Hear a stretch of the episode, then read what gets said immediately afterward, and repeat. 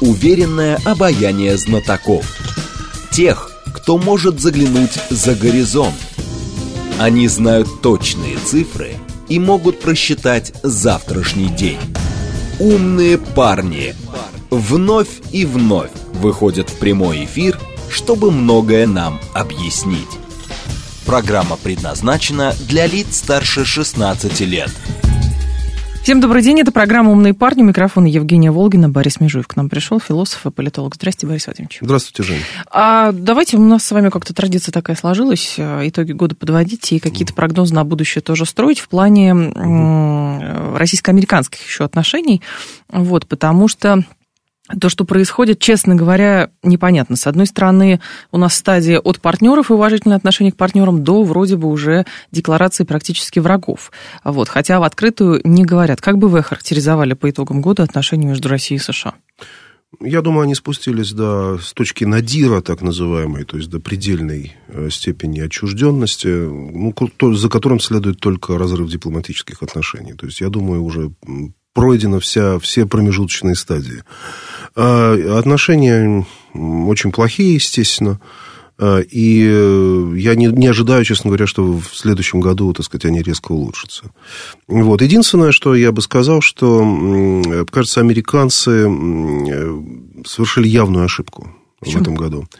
Ну, я думаю, к лету, в сентябре примерно, а еще, может быть, даже и раньше, и в марте, но я думаю, несколько раз за этот год было возможно завершить э, вот эти специальную военную операцию, военный конфликт на Украине каким-то мирным формой мирного разрешения. И оба раза, мне кажется, это сорвалось по вине Соединенных Штатов. Вот. Э, а ну, в, в марте очевидно, что Стамбульское соглашение, которое, в принципе, было продавлено, так сказать, я уж не знаю кем, но, во всяком случае, какой-то, условно говоря, назовем партией мира в России, да, угу. вот, против огромного количества позиций людей, которые здесь не хотели никаких мирных переговоров, так сказать, вот, э, тем не менее, оно было продавлено, оно было согласовано, под это дело были отведены войска из-под, из Киевской, Черниговской и Сумских областях, и все было, было нормально, если бы Соединенные Штаты не э, в общем-то, как бы согласились, я думаю, я не думаю, что они были главные инициаторы, но они, во всяком случае, согласились на торпедирование вот этого соглашения. Главным феноменом тут был, конечно, Борис Джонсон и Великобритания, но Соединенные Штаты, подумав, поразмышляв, решили, что им это выгодно, чтобы угу. война продолжилась. А следующий раунд был в сентябре, мне кажется, в летом, когда шли переговоры, началось это зерновой сделки, потом явно шли переговоры, об этом говорилось в, Сауд... в, этом, в Арабских Эмиратах. Вот, эм, обсуждался вопрос о выходе из, э, из войны. Вот эта корейская ничья, так называемая, которую, по-моему, я первый написал, между нами говоря, а потом уже американцы. Не вслед за мной, конечно, помимо меня, но, тем не менее, после все-таки. Вот, а потом тут уже и довольно многие стали в России об этом говорить, что можно заморозить конфликт на какое-то сравнительно долгое время и не, так сказать, решать вопросы о правовом разрешении этого конфликта. Все это летом обсуждалось, обсуждалось, и вдруг где-то к концу сентября, после того, как украинцы продемонстрировали свои способности, так сказать, наступать, после особенно Харькова, после угу. того, как Харьковская область была, как это сказать... Снова под их контролем. Снова под их контролем, скажем так, да, ценностно. А потом уже и в Донецкой области были неудачи у нас, а потом уже, как мы знаем, и Херсон уже в октябре кажется, это было в, в конце октября, если я не ошибаюсь, да, произошло угу. оставление Херсона. Вот, ну, и даже с сам, самого начала американцы решили, что делать это не стоит. Я это смотрел по американской печати. Есть там такие очень знаковые американские публицисты, которые... Это их индикаторы такие, индикаторы позиции, если не самой администрации, то силового сообщества, от позиции которого, конечно, многое зависит. Вот, и они резко поменяли точку зрения вдруг до этого они были за какое-то мирное разрешение, вот примерно на тех условиях, о которых я описываю. И вдруг с сентября они начали писать, что Украина не пойдет никогда на перемирие. Договариваться что, нужно да, только с ней. Только угу. с ней, без нее нельзя. Они такие нежные, они такие лапочки. Без и них. сняли фактически эмбарго на возможности Украины да, ударять да, по, да, по тылу да, России. И по тылу России, да. То есть, ну, это уже сделали официальные люди, а угу. вот силовое сообщество, экспертное сообщество решило, что пусть повоюет. Пусть повоюет, смотрите, смотреть, как у Украины это хорошо получается. И после этого вот э, история начала, вы знаете, чем оборачиваться началась.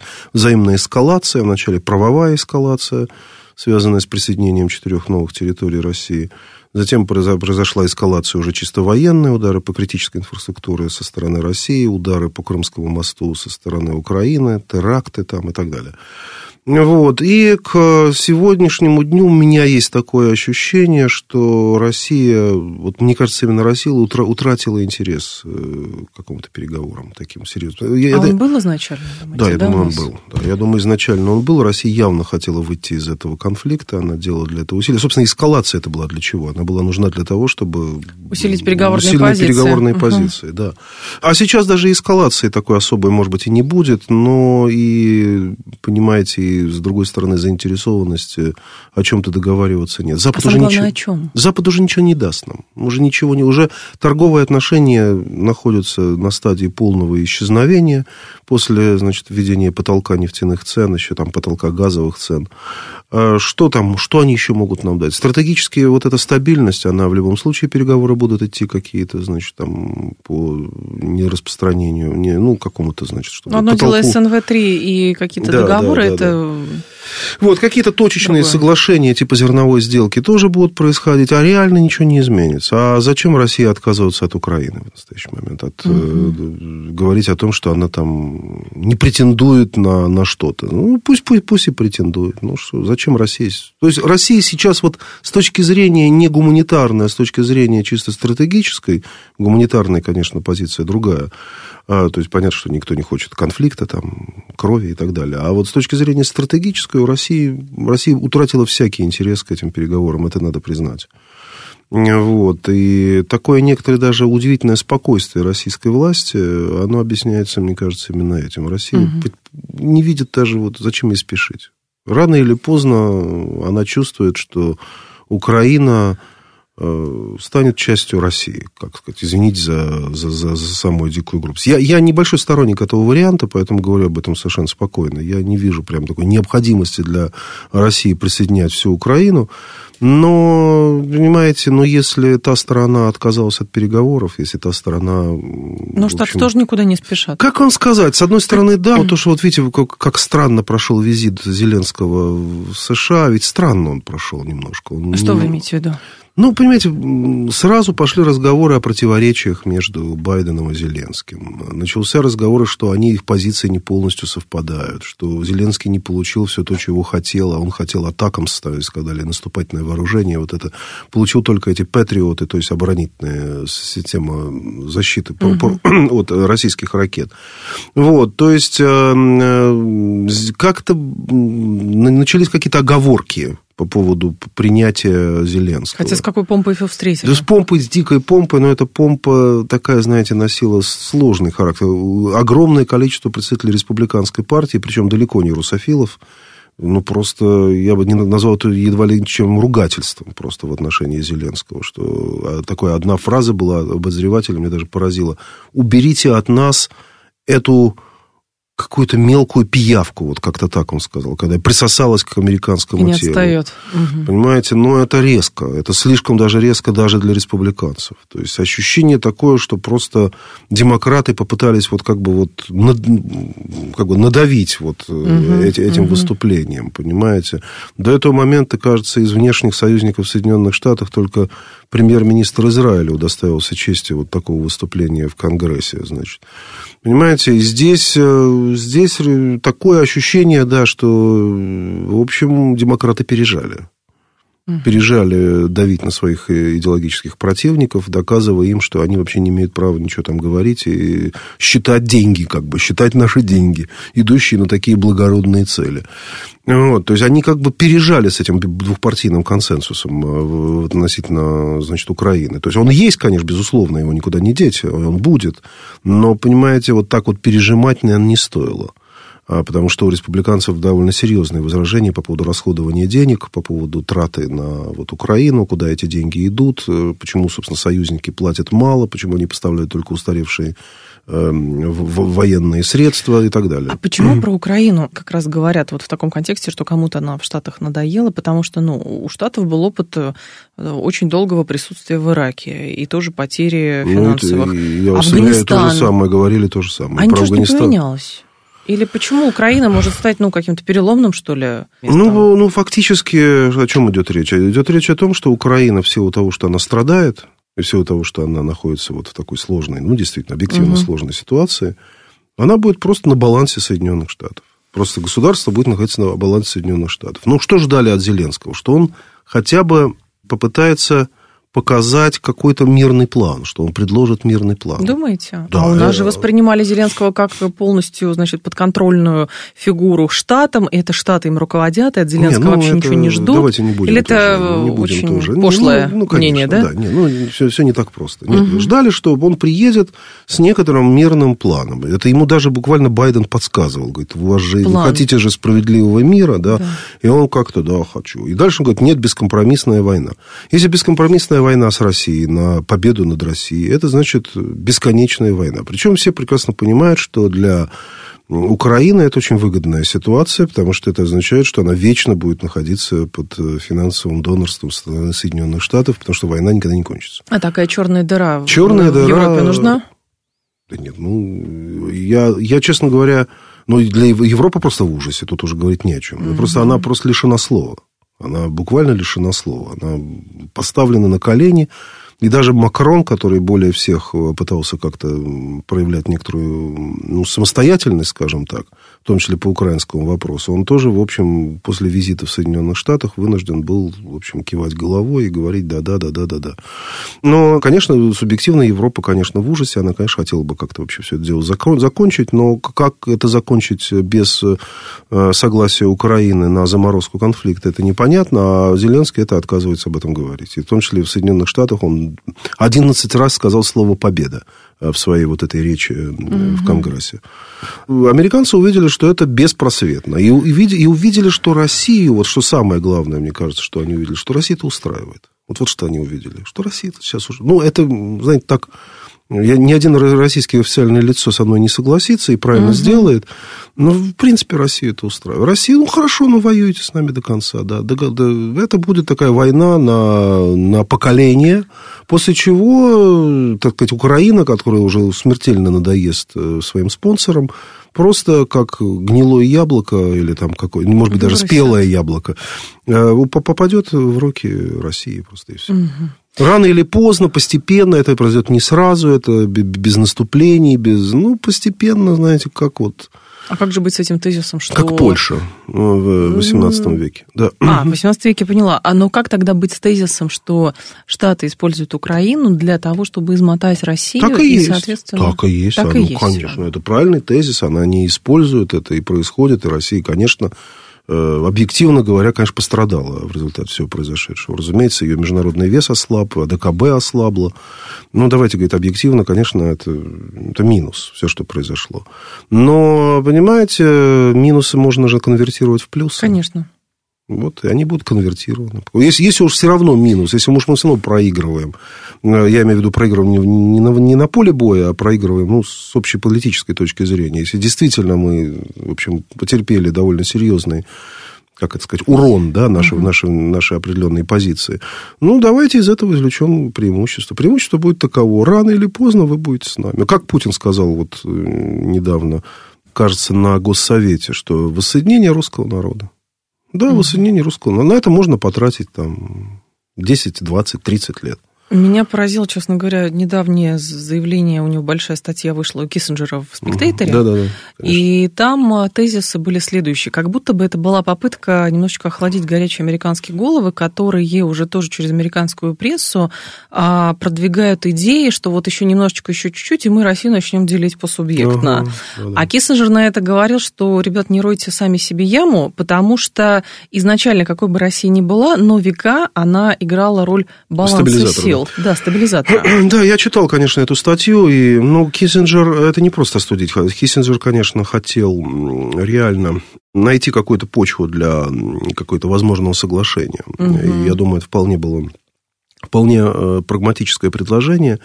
А другое дело, что, мне кажется, оно сейчас уже безнадежно. Вот сейчас уже... Я, я, Его никто не будет слушать. Кстати, я, в общем, за него. То есть, я, если бы от меня зависело принять или не принять это предложение, может быть, я бы его принял. Но не все, как вы понимаете, от меня зависит. А, но с точки зрения настроений элит, мне кажется, что украинских, что российских, мне кажется, это, это уже безнадежно. Тут уже, понимаете, ни, ни, никому это уже не нужно. Украинская элита, ну, мы видели у Зеленского, они готовы, без, как он говорит, бескомпромиссно он будет, значит, а бороться. Почему так да, получилось? Как удалось, конца? что на Украине за 8 лет буквально угу.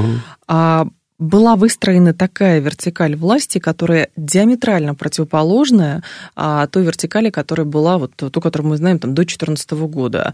Да, с этими Майданами, да, с какими-то постоянными угу. спорами за газ, но это были понятные нам люди. Но потом произошло что-то, что во власть пришли такие менеджеры-середнячки абсолютно, и из них сделали абсолютно, ну, простите, политическое животное. Ну, это понятно, понимаете, это же огромное вложение, огромный политический менеджмент, это сильнейший пиар уже, в который включились деятели российской культуры, кстати, как вы знаете. Угу. Не будем называть имен, чтобы, значит, да, не а создавать... Там постоянно да. надо говорить иноагент, иноагент. Иноагент, да, да, да, да. Вот. Деятели российской культуры включились в, в этот пиар, и не только российской. Э, то есть их подняли как э, светоч Евразии как светочи вообще новой Европы, как спасители европейской цивилизации. Выражение «новый Черчилль», по-моему, уже ленивый только не употребил угу. по отношению к Зеленскому. И на фоне этого, понимаете, ну что, да, это ну, будет быть новым человеком. Все, ты уже, ты уже герой при жизни. Ты уже при жизни. Я не знаю, что, что нужно сделать для того, чтобы, значит, испортить себе благополучную старость. Уже ничего не сделаешь, понимаешь? Уже, уже, уже, уже, уже ты, как, как говорил Игорь Северянин, я многократно обыкранен, там, что-то там и так mm-hmm. далее. Он уже все, это уже фильмы, книги и так далее. То есть, это уже огромнейший, сильнейший политический пиар, Э, по отношению к... Испортить который может только одно. Мирное соглашение с Россией. Вот единственное, А-а-а. что может этот пиар испортить, это если сейчас они пойдут на соглашение с Россией, в рамках которого какая-то часть территории бывшей Украины отойдет России де-факто или тем более де-юра. А гибель судилища, ну, как угодно. А все остальное ничего. Да? Ничего. А что еще может быть? Ну, даже если Россия вдруг э, сейчас победит, что, ну, там, не знаю, ударом каким-то неожиданным через линию, значит, вот, угу. не знаю, какую-нибудь оборонительную, там, возьмет Киев, там, и так далее, там, допустим, или что-нибудь там еще сделают, рухнет, условно говоря, киевский режим, то это ничего даже лично им страшного не будет. Они переедут в Польшу и будет в лице на, на Нобелевских лауреатах э, мира или каких-нибудь других премий будут возглавлять правительство в изгнании, и все, все, все будет хорошо. И лично им это не, абсолютно даже не угрожает. То есть, понимаете, вот единственное, что им действительно угрожает их репутации, это сейчас они пойдут на соглашение с Россией. Тогда, условно говоря, эти деятели культуры в них разочаруются, напишут какие-нибудь памфлеты и скажут, что мы думали, что вы герои, а вы подлые трусы. Понимаете? Несмотря на то, что именно в этом случае они будут спасителями своей страны, объективно. Но, угу. понимаете, это, это, к сожалению, темная сторона политического пиара. Э, люди, которые являются объектами этого политического пиара, становятся жертвами этого политического пиара. Если ты уже новый Черчилль, то ты не можешь уже вести себя как Чемберлен, понимаете? А иногда нужно вести себя именно так. Но просто здесь интересно еще глаз э, европейцев. Потому что, по-моему, у нас была такая слабая надежда, угу. что ладно, американцы, мы их там плохо понимаем, они нас тоже, но европейцы-то они близко, вот они еще поймут, потоки им взорвали тоже они поймут. Что они могут понять? Может быть, ну, что, ну, ну нет, вот что, ну... что, что вот что-то идет не так. Нет, понимаете, появилась новая реальность. Она давно уже появилась. Она уже появилась, когда я родился. Но сейчас она не просто появилась, а стала доминирующей. Это, ну, я называю это словом цивилизационная фаза истории. Понимаете, цивилизационная солидарность, или то, что мы называем евро... это даже не европейская солидарность, это такая трансатлантическая солидарность как бы коллективно-западная солидарность, угу. она становится гораздо большим, чем э, национальная идентичность чем идентичность немцев, французов. Французов, может быть, пока еще нет, но это последняя нация, которая, конечно, там пытается как-то сопротивляться этому. Э, итальянцев, э, ну, кого там у нас еще есть, там, да бельгийцев, там, ну, не, ну, есть, конечно, поляки, которые там отличаются, венгры, которые отличаются, но в целом вот этот трансатлантическая вот эта западная солидарность, она становится действительно важнейшей. И ради нее приносятся в жертву национальные интересы собственных стран, в том числе экономические интересы. Германия, ну, она просто выпотрошена. Она выпотрошена вот эти, эти, этим фактом. Недавнее я, я... заявление, прошу прощения, Моровецкого угу. было, которое меня тоже поразило, да. что он сказал, что если бы Германия была такой же сильной, которая, какой она раньше была, это бы помешало нам выражать свою жесткую позицию по отношению к России конечно, в контексте конечно, Украины. Конечно. То есть это было прям такое, знаете, добивание конечно, лежачего. Конечно. Да, да. Ну, понимаете, когда Германия объединилась, я хорошо помню, э, я тогда вот и в Америке был, жуткий был страх в Америке перед объединением Германии. Почему? Ну, потому что, ну, не, не, это не, не, не, никак не говорилось, но страх Англии это всем знают, там, угу. про Маргарет Тэтчер, но и в Америке он был. Потому что возник некий новый, огромный, мощнейший коллективный политический субъект – который экономический субъект, который, конечно, должен сейчас взять под себя всю Европу. Если он проявит какие-то политические черты политической реальной субъектности, Инициатива. то, угу. то, ну да, в общем, произойдет отделение Европы как определенного политического, ну, какого-то, не знаю, нового рейха, как так говорят, да, или нового какого-то, новой империи, что ли, такой, демократической, от э, опеки Соединенных Штатов. Угу. Вот, и это много раз в течение всей этой истории это происходило. Да, и даже политика Меркель, которая была ну, предельной степени такой, как бы деидеологизированной, да, скажем так, даже она все-таки была не совсем такой лишенной субъектности, да, хотя и специфической. Вот. А сейчас все уже, это все это обнуляется.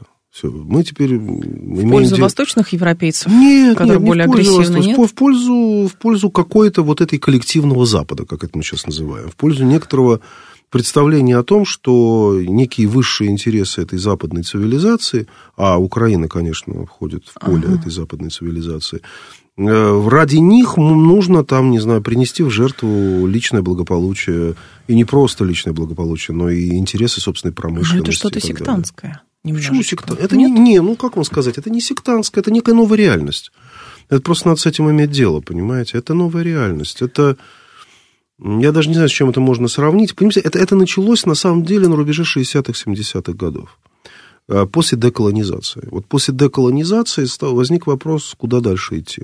Потому что холодная война и конфликт в холодной войне, он был просто таким зонтиком, который прикрывал серьезные поиски политической идентичности. И в рамках этого вдруг возникает идея, что давайте вот мы объединим элиты Западной Европы, Соединенных Штатов Америки и Японии в единое целое, это тогда называлась трехсторонняя комиссия, если вы помните. Из этого потом возникла большая семерка, uh-huh. J7, точнее, группа семи. Вот давайте объединим эти элиты, и мы скажем, что вот мы вот некое такая, некое новое единство. А это не очень получилось, потому что одновременно с этим ведь были отношения у Соединенных Штатов совсем с незападными союзниками. Самое очевидное – это Саудовская Аравия, монархии залива, но не только. Их там было довольно большое количество незападных союзников Соединенных Штатов. А Израиль очень противоречивую какую-то роль во всей этой истории играл. Было непонятно, часть это Запада или это какой-то восточный союзник Соединенных Штатов. Угу. То есть, и вот этот фактор, вот этот э, шлейф, э, он играл, продолжал играть большую роль. Борис Межуев с нами, философ и политолог. Это программа «Умные парни». После новостей продолжим. Уверенное обаяние знатоков. Тех, кто может заглянуть за горизонт. Они знают точные цифры и могут просчитать завтрашний день. «Умные парни»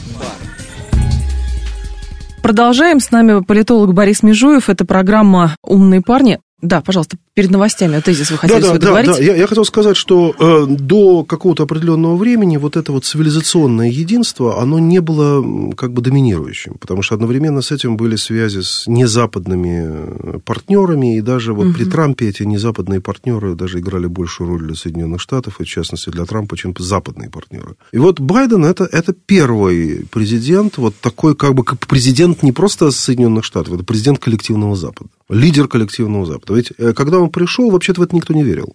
Потому что я даже много раз слышал, что Франция и Германия никогда не пойдут вот на какую-то вот включенность... Э, под зонтик. Под зонтик США, потому что у них с Китаем отношения. Только-только они заключили торгово-инвестиционное uh-huh. партнерство с Китаем. Э, и они были не готовы принять антикитайскую политику, которую Байден усвоил у Трампа и, в общем, продолжил. И, ну, про Россию, очевидно, они не, Германия хотела «Северный поток-2» и хотела обеспечить себе экономический подъем, экономическое лидерство. За счет дешевых, за счет энергоресурсов. дешевых энергоресурсов. Все, казалось, это просто немыслимо, что идея Байдена создать такое вот это вот трансатлантическое единство, это все несерьезно. Оказалось серьезно, оказалось это возможно. И сегодня вот эта фронта франко-германская, ну, я не хочу сказать, что она полностью уже подавлена, это неправда, но она, конечно, в значительной степени ослаблена. Но ренессанс-то, наверное, возможен. Я понимаю, что это было в пользу бедных наши разговоры, а, у нас, точнее, в нашем поле общественном, что вот а, европейцы точно поймут, и появится какой-то лидер, который mm. там сделает, будет фронт да. до Брюсселя. А мне кажется, что политическая элита европейцев настолько выстраивалась жестко, иерархично, что там просто мышь не проскочит никакая, и просто никто на подступах уже Ну, есть какой-то, знаете, элитный, элитный отбор. Я не думаю, что это надо аналогию видеть, там, не знаю, в коммунистической идеологии, но и как она осуществляла идиократический отбор. Но какой-то определенный элитный отбор происходит. Э, он происходит, возможно, уже на стадии вузов и на стадии вот того, как из высших учебных заведений идут делают люди в политическую карьеру и так далее. То есть уже понятно, что такой отбор на лояльность атлантическим ценностям, он реально То есть примерно существует. студенты уже видят, как, кем он может быть ну, в, общем, в плане да, евробюрократии. Да, да, да евро... не обязательно евробюрократии, может даже и бюрократии своих собственных национальных стран, угу. но тем не менее лояльных вот этому общему атлантическому выбору. Ну, а конечная цель-то вот этого безбрежного западничества и такого евроатлантизма, оно какое? Поглотить под себя всех? Э, ну, что это? Нет, мы не видим, что они поглощают под себя. Как раз наоборот, 22 год продемонстрировал как раз полную отчужденность от всех. Саудовская Аравия и Объединенные Арабские Эмираты впервые за долгое время не пошли в фарватере американской внешней политики. Израиль сомнительно тоже ведь не включился в санкционную войну, несмотря на Э, сложные, так сказать, перепады отношений с нами в течение а почему? этого года. У вас есть, кстати, ответ на этот вопрос? Почему так могло произойти? Ну, я думаю, что там вот где-то где на, на психологическом уровне или там есть понимание того, что идея коллективного Запада это серьезный политический проект. Да. И, и их туда не возьмут. Израиль, может быть, еще возьмут, но тогда Израилю придется поступить со своим суверенитетом, а он этого не хочет. А вот Израиль, для него собственный национальный суверенитет – это такая важнейшая часть политической идентичности, что ради этого коллективного Запада он не пойдет на это. Вот, то есть придется тогда отдавать земли, там, но это для нее невозможно. Вот, а да, эти монархии залива так просто не возьмут, очевидно. Просто очевидно не возьмут. Латинскую Америку не возьмут. А мы можем... Я думаю, знаете, ага, да, еще да. как бы значительную часть Соединенных Штатов еще как бы туда не взяли. Я имею в виду Южные Штаты, да. Которые против да, конечно. всей этой либеральной повестки. Разумеется. Я думаю, если это все пойдет и дальше, а чем черт не шутит, может быть и раскол Соединенных Штатов. Но не, не в ближайшее, конечно, время. Потому что действительно вот это чувство, что есть вот это этот прогрессистский, вот, объединенный какими-то прогрессистскими ценностями коллективный Запад, и есть постоянно откалывающиеся от него такие патриархальные куски такие, которые не хотят mm. в это все вписываться и видят в этом определенную угрозу для себя и для своей mm. культурной идентичности. Можем ли мы каким-то образом использовать вот эти противоречия, которые есть, возникают можем? у а незападного что мы, а мира? что мы делаем? Главное достижение нашей дипломатии в течение этого года это именно то, что она использует вот именно этот факт. Я и хотела, чтобы вы это сказали. я такой вопрос задала. Главное достижение того, что, собственно, мы, чем мы можем отчасти гордиться, это тем, что мы используем вот это противоречие между the West and the rest, или как у нас сейчас выражение с легкой руки Федора Александровича Лукьянова, мировое большинство это самое, против коллективного Запада. И мы, безусловно, используем все эти ресурсы. И, кстати, правильно делаем, это совершенно верная стратегия. Вот, мы договорились со, с монархиями залива по поводу, значит, добычи Ресурсов. нефти, да, чтобы она не, не сокращалась и тем самым не падали цены. Мы, ну, в общем, занимаем... Богданов не вылезал из Северной Африки, да, это да, да, зам да, да, Лаврова. Лаврова да. Договаривались вот, о зерне. Понимаете, дальше с Индией, понимаете, американцы очень хотели Индию как бы втащить в какую-то коалицию демократии и так далее, в какую-то определенную идеологическую рамку. Сказать, что Индия все-таки хорошее государство. Индия не хочет тоже, и тоже не чувствует, что она найдет э, себе адекватное место в этом коллективном Западе. Там, понимаете, особ... я понимаю, почему это происходит. Это то же самое, как и мы чувствуем, понимаете. Если если, условно говоря, ты идешь вот в эту, вот, в, в это, не знаю, игольное ушко, как это угу. правильнее сказать, вот этот вот как бы аркаду эту самую, этого коллективного Запада, то что, что дальше происходит? Ты тебя должен... полностью раздевают. Тебя, да. Во-первых, тебя полностью раздевают, а во-вторых, ты должен признать, что те люди, которые гораздо более, в твоем собственном окружении, которые гораздо более как бы, лояльны вот этому мировому, значит, вот этому глобальному начальству, как у нас говорят, а они гораздо больше имеют возможностей, прав и, так сказать, привилегий и так далее. Ясно, что какие люди здесь в России будут сразу играть важнейшую роль, да, или не только в России, в Индии, там, в Бразилии и так далее. То есть не автохтонные элиты, а элиты, ну, более как бы ориентированные на этот внешний мир. Но это многим не нравится. Было. У нас же это было в 90-е годы, правда, в гипертрофированном немножечко виде. Вот, а, но... А, но в 90-е годы, я понимаю, что вы да. хотите сказать, в 90-е годы это было так, но в 90-е годы еще была рамка модерна. Угу. Было ощущение такое, что есть некоторый общий набор э, некоторых правовых, э, демократических и иных требований, которые можно соблюдать со своей собственной культурной спецификой, и большего от тебя ничего не потребует. Ну, больше от тебя ничего не потребует. Ну, вот ты вот демократическая страна, ты отказываешься от территориальной экспансии, ты проводишь какие-то более-менее рыночные реформы, вписываешься в общую рыночную глобализацию, и, ну, и так далее. Вы, вы, вы все более-менее нормально. Тебя, от тебя не требуется, условно говоря, перестройка, от, отречение от Пушкина, там, от Достоевского, э, перестройка собственного образования по какой-то такой, знаете, с точки зрения представления о лучшем мире. Вот. И уж тем более никто не лезет в семью.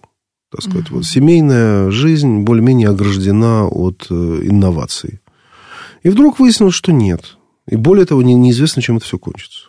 Инновации, э, которые идут Запада, ты обязан их принимать, если ты хочешь стать частью Запада. Если ты хочешь стать частью Запада, ты должен принять эти инновации, причем даже не только те, которые есть сейчас, а которые еще и в будущем будут. Понимаете, которые ты, может, даже еще и не знаешь. То есть ты с самого начала говоришь, что ты теряешь суверенитет над собственным будущим.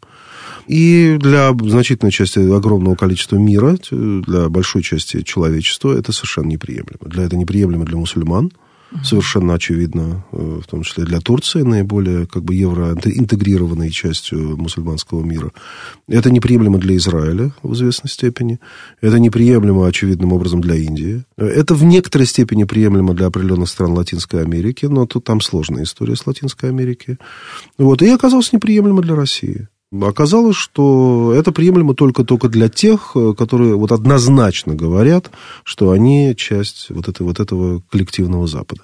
А спрогнозировать, куда этот постмодерн ведет и почему такое посягательство на личное пространство, на личную жизнь происходит, чтобы что? Конечная атомизация, что человек вообще ни к чему не привязан, у него условно арендованный дом или даже капсула какая-нибудь, там, не знаю, арендованная машина, у него нет семьи, он хочет быть то женщиной, то мужчиной, свободно это выбирать. Ну, ну вот знаете, к чему это? Вы знаете, трудно сказать, в чем является главный, главный мотив, да, и, и, потому что как только мы начинаем об этом рассуждать, мы тут же впадаем в конспирологию, то есть начинаем предполагать предполагать угу. какие-то скрытые мотивы у акторов. А, и, наверное, они, возможно, есть, но мы о них не знаем. Что мы знаем точно, и что, о чем мы можем говорить с некоторой уверенностью, что это продолжение логики секуляризации которая, естественно, это секуляризация, это такое антивещество, которое, попадая в социальный субъект, в социальную систему, она начинает разъедать сразу, так сказать, весь вот это определенное пространство. То есть она не ограничена... Кстати, Данилевский когда-то, вот 200 лет которого мы отмечали в этом году, он предупреждал, что рано или поздно секуляризация дойдет до семьи. А, и вам придется объяснять, почему нам брак это только между мужчиной и женщиной, между одним мужчиной и одним женщиной, ну и так далее. Угу. Вот. Рано или поздно секуляризация будет касаться вопросов, разумеется, о количестве партнеров. Почему, собственно говоря, только один партнер у мужчины или у женщины. Рано или поздно будет легализованы браки на несколько субъектов. Вот, э, из этого, естественно, люди перестанут точно знать, кто их отец, а кто их мать и так далее. То есть, ну, пойдет э, такая до дальнейшей вот это вот такой юридически узаконенный а, распад представления семейной идентичности, что уже, собственно, сейчас и происходит. А, если у этого какие-то скрытые предпосылки, скажем, мальтузианского толка, там, сократить демографию, рождаемость, наверное, есть. Ясно, что в это периодически входят определенные субъекты с, с теми или иными предпосылками, там, в том числе мальтузианскими. Угу. Есть какие-то люди, которые, видимо, хотят в этом увидеть, э, ну, скажем, какую-то ре реабилитацию там, женского начала. Там, скажем, вот, женщина была подавлена, а сейчас надо ее значит, поднять, э, ее роль и статус. А если То есть там раз, разные теории Там ra- ну, есть, ну, как бы есть некий мейнстримный процесс, процесс секуляризации, разрушение религиозных табу. Вот раз, нужно вот табу, которые идут от религии, которые связаны с Библией, там, и с, угу. еще с, не только с Библией, с Кораном, там, с священными книгами, нужно сказать, что они уже не являются универсальными, они могут испол- исполняться теми людьми, то есть их следовать ими должны только те люди, которые исповедуют те или иные религии. Поэтому нужно их пересмотреть. Вот, и к этому часто присоединяется большое количество разного рода тех или иных субъектов с, с теми или иными мотивами. И феминистическими, и мультузианскими, и экономическими. Давайте освободим резко человека от семьи, потому что больше времени человек будет заниматься работой, в том числе интеллектуальной. Как интенсифицировать интеллектуальную жизнь человека? Ну, освободить его от семьи. Угу. Ну, человек, чтобы ни на что да, не отвлекался. Да, чтобы больше. ни на что не отвлекался. Да, для интеллектуального работника это очень важная вещь там для, ну, физический труд не часто не так важен, а вот интеллектуальный труд довольно важен. Если человек там будет большую часть времени заниматься там, не знаю, продумыванием микросхем, понимаете, угу. а не отвлекаться на крик детей э, за спиной, понимаете, то микросхем будет больше, понимаете, интеллект. Вот как бы, понимаете, то есть раз, раз, целый ряд разных, если вот убрать конспирологический момент, что есть вот какой-то вот главный там план, такой суперплан, который там кто-то реализует, то как бы есть некий естественный процесс, вот этот секуляризации, начавшийся... И он обрастает да, разными... И он обрастает mm-hmm. разного рода э, побочными мотивациями, скажем так. Но угу. интересно, это же все равно мы, вот если глобально наблюдаем, это столкновение э, мировоззрений. Угу. Вот есть мировоззрение западноцентричное, есть мировоззрение вот остальное. Мы остальное, провозглашаем да. себя, что мы такие вот консерваторы. Да. Я не говорю про наших, условно, скрепных фундаменталистов, там угу. другая крайность.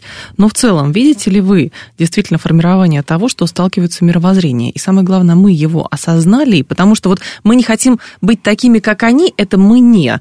Но мировоззрение, оно вот мы другие, мы какие-то еще, но мы не Ну, вы знаете, там, всегда, всегда, всегда важную, конечно, и негативную определенную роль играет идеология. А, потому что идеология, она, она конечно, она, важно, чтобы она формировала заказ, а, но часто заказ э, является единственным, что и есть. Кроме заказа ничего и нет.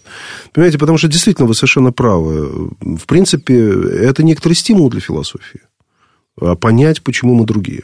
Почему мы не хотим вообще вот включаться в этот вот прекрасный новый дивный мир, который сейчас Запад рисует? Ну, но, понимаете, философия же, она предполагает диалог, предполагает некоторую угу. рефлексию. А идеология предполагает, условно говоря, ну, раз вы думаете по-другому, то вы должны быть исключены там, и вместо него должен быть поставлен человек единственно правильной точки зрения. Тенденция к упрощению, Конечно, говоря. да, но такой, знаете, тенденция к произнесению правильных слов без глубокого интеллектуального содержания. Угу. Вот. И сейчас мы находимся в, в этой определенной развилке, потому что Собственно, есть люди, которые произносят правильные слова за Запада, вот, гендер, вот они все начинают говорить гендер, вот как вот там говорят гендер. Больше всего меня раздражает вот это следование феминитивом. Вот просто, Ой, не говорите, это боль просто, просто какая-то. Да, я при всем прекрасном отношении к прекрасному полу, как вы понимаете, не понимаю, почему прекрасный пол э, должен радоваться чудовищным суффиксом, понимаете? Вот, и уверяю вас, это никому не нужно. И тем не менее, здесь вот просто, ну, поскольку там я один раз был на одном обсуждении вот этих феминитивов, даже по телевизору, кажется, показали. И там люди, вот представители российского интеллектуального класса, вот они, понимаете, вот это поразительно было, знаете, что нам не, неприятно, тяжело, но надо исполнять, понимаете. Вот, а надо исполнять. Ну как? Ну, там сказали, ну, а мы все-таки люди подневольные. Mm-hmm. То есть вот это, понимаете, а, а с другой стороны, там есть начальство, вот, которое надо исполнять, а с другой стороны, здесь есть начальство, которое надо, исполнять. которое надо здесь исполнять. И вот это идет сейчас бесконечно, эти доносы одного начальства против другого начальства. Ну, кто, какое из начальств будет сильнее? Но понятно, что, судя по сейчас по ситуации, наша, видимо, победит. Наша, наша лучше, как в известном анекдоте, угу. да? А, но, но, но наше начальство победит. Но для философии, честно говоря, что то, что другое, не имеет ни малейшего, честно говоря, выгоды, потому что философия – это рефлексия и попытка понять, какие реальные мотивы глубинные угу. стоят за теми или иными действиями, что наших, что не наших, понимаете? Но, видимо, мне кажется, что философская наука, там, так же, как, может быть, любая другая, она тоже развивается по, там, по синусоиде, например, ну, условно, были травмирующие события 20 века. И после этого какой ренессанс вообще философской мысли произошел? То есть отрефлексировано было полностью все. Может быть, сейчас а, вот этот период пертурбаций, и через какое-то время мы как раз эту рефлексию и увидим. И самое главное, ответим на эти вопросы, потому что, ну, есть от сложного к очень простому. Да, вы понимаете, в чем дело? Я тоже на это надеялся, я, я был частью этого процесса, я же там не случайно был связан с консервативным движением, там, да. с младоконсерваторами. Но я с, с грустью обнаруживаю, что как только дело доходит до чего-то серьезного, все логика прямого доноса, понимаете, она побеждает. К сожалению, в том числе это характерно и для консерваторов. Угу. Понимаете, а вот смотрите, там в каком-то учреждении думают неправильно, а вот кто-то занимает неправильную точку зрения, срочно его снять, объявить иностранным агентом и подвергнуть э, анафеме, и поставить какого-нибудь чурбана, который ничего толком не понимает, но произносит правильные фразы. И, это, и эта логика побеждает, понимаете, вместо ди, ди, ди, как бы диалога, вместо ди, диалогической угу. какой-то позиции, когда и та точка зрения, и другая важна, ну, важно понять интеллектуальные аргументы той и другой стороны. Запад... Что культура отмены это западная, что здешняя культура доноса, это примерно одно и то же. Запад, зап, скажем так, фобия по отношению к Западу, это наносное у нас или все-таки нет? Нет, нет, фобия по отношению к Западу реальная, она фиксировалась в том числе социологическими опросами. Действительно было, когда начались эти процессы, связанные с, с семейной моралью, вот этой самой однополые браки там и все, что с этим связано, страх перед Западом начался реальный. Вот непонятно, что за этим стоит. Вот что объясните мне, что за этим стоит, какая за этим логика. То есть было ощущение какой-то вот выхода за пределы обыденности, нормальности, угу. привычных представлений о жизни и так далее. А, и это, это не наносное, и это не только российское. Это общее мировое и связано с тем, что Запад э, кристаллизуется в качестве вот этого коллективного Запада, в качестве цивилизационного субъекта, в том числе на основании вот этих ультрапрогрессистских э, окон, вот этих самых экспериментов. А мне кажется, эти эксперименты как раз и обусловлены, и вот этот ультрапрогрессизм обусловлен боязнью инаковости. Я думаю, не, не в этом дело. Я думаю, ультрапрогрессизм обусловлен желанием маркировать себя в качестве чего-то отдельного, особенного и уникального. То есть мы, мы, мы особые. Мы... Да? Нет, нет, нет, я не думаю, что они...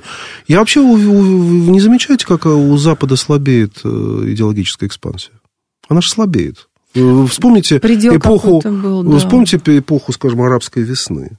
Угу. Когда действительно казалось, что Запад или Соединенные Штаты, во всяком случае, имеют возможность быть таким лидером демократического движения во всем мире. Сносить режимы, ставить Сносить свои режимы. режимы. Да, где, да, а даже потом... сейчас вот эти события в Иране, которые были, которые были связаны там, с, в том числе с вопросом об отношении к женщинам и так далее, мне казалось, роль Соединенных Штатов минимальная была в них. Может быть, какие-то там спецслужбы где-то что-то делали, но никакой Байден толком даже и не обратился к этим иранским протестантам. Я думаю, дело даже не в том, что у него не было слов, а дело в том, что он понимал, что он имеет минимум влияния на них. Угу. То есть э, я думаю, что мы не надо преувеличивать. Способность э, Запада возглавить мир там, в каком-то направлении идти резко ослабла. И в этом году это стало очень заметно. Но при этом есть, как мне кажется, есть два таких момента. С одной стороны, вот Украина, и Запад ее демонстративно поддерживает. Деньгами ли, угу, заявлениями угу. ли. Ну, у нас а, ситуация сложнее, потому что у нас нет там военно-политического союза, какого-то альянса, там, не знаю, с крупными какими-то странами и так далее. У ДКБ никто не высказывается никак, кроме Лукашенко в принципе. И возникает ситуация, и это как раз подпитывает мировой пиар-джар против Российской Федерации. Вот посмотрите, мы все вместе, они одни. Да не, ну кто это все вместе? Они не все вместе, они вместе вот в рамках этого собственного В рамках целого. Украины, конечно. Нет, да, да не в рамках Нет? только Украины, да не, ну вместе. Ну, как, какой же Я они... в контексте Украины как да раз и в контексте Украины тоже, посмотрите. К санкционной войне не присоединился никто за пределами Запада. Ну, если мы считаем Японию частью Запада. Угу. Санкционная война, война коллективного Запада против России. Это не война всего человечества против России. Понимаете, это, это, это странное явление, понимаете, это не так просто объяснить, потому что еще вспомните 2014 год, когда было присоединение Крыма. Резко против была Турция, резко против. Сейчас она занимает очень уклончивую позицию, и, в общем, скорее ну, я не знаю назвать ее пророссийской, конечно, но, во всяком случае, заметно не пронатовская в целом, несмотря на то, что Турция член НАТО. позиция, так сказать, Саудовской Аравии, там, этих Арабских Эмиратов, Катара и так далее, тоже была да, значительно более прозападной. Вот, а ну, Израиль в меньшей степени, конечно, не будем про него говорить. Вот, то есть, э, и, ну, совсем было не так все просто. Совсем было не так все просто. Вот. А сейчас вот это четкое разделение. Угу. Вот Запад, the West and the rest, когда-то Хантингтон это назвал. Запад и все остальные. Понимаете, это, и это новая, но это новая реальность, понимаете, это новая реальность. Может быть, она будет как-то преодолена. Э, да, конечно, на голосовании в Совете Безопасности, там мы знаем, там по-разному все это происходит. На Генеральной Ассамблее, особенно на Генеральной Ассамблее, значит. Э, но тоже, понимаете, там около 80 стран не осудили вот эту идею с Крымом, да, так сказать, вот, э, во время голосования по Крыму. То есть не, не, не заняли антироссийские То есть процессы позиции. гораздо сложнее, чем их ну, процессы, процессы, процессы сложнее, и за, за этими процессами вот это действительно новая какая-то вот эта цивилизационная фаза истории, я это называю. Новая цивилизационная фаза истории. А мы в учебнике. Да, которая связана с... Э, э, э, это, я думаю, это то, что называется цивилизационная фаза истории, это конец нового времени вообще. Вот что это такое. Это конец нового времени. Это, это... новое смутное? Нет, нет, не смутное время. Это, это эпоха, когда идея нации государства, а, идея национального суверенитета и вообще идея свободы, в том числе личной автономии, а, была центральной, угу. это уходит. Вот да. теперь идея личной автономии, идея национальной свободы, вот все эти вещи не являются приоритетными ценностями. Гораздо большей ценностью является приобщенность к будущему. И в частности, вот тому, который Запад творит сам для себя. Вот приобщенно... Ну, понимаете, мы, мы часто называем, даже мы, помните сами, обратите внимание, мы говорим вот, они колонии, там, вот эти европейские страны, колонии Соединенных Штатов. Да. Это не совсем верно. Это, это, это неправильная аналогия с эпохой колониализма. Потому что колонии не добровольно идут э, под зависимость. Колонии, как правило, завоевываются да, посредством значит, военной силы.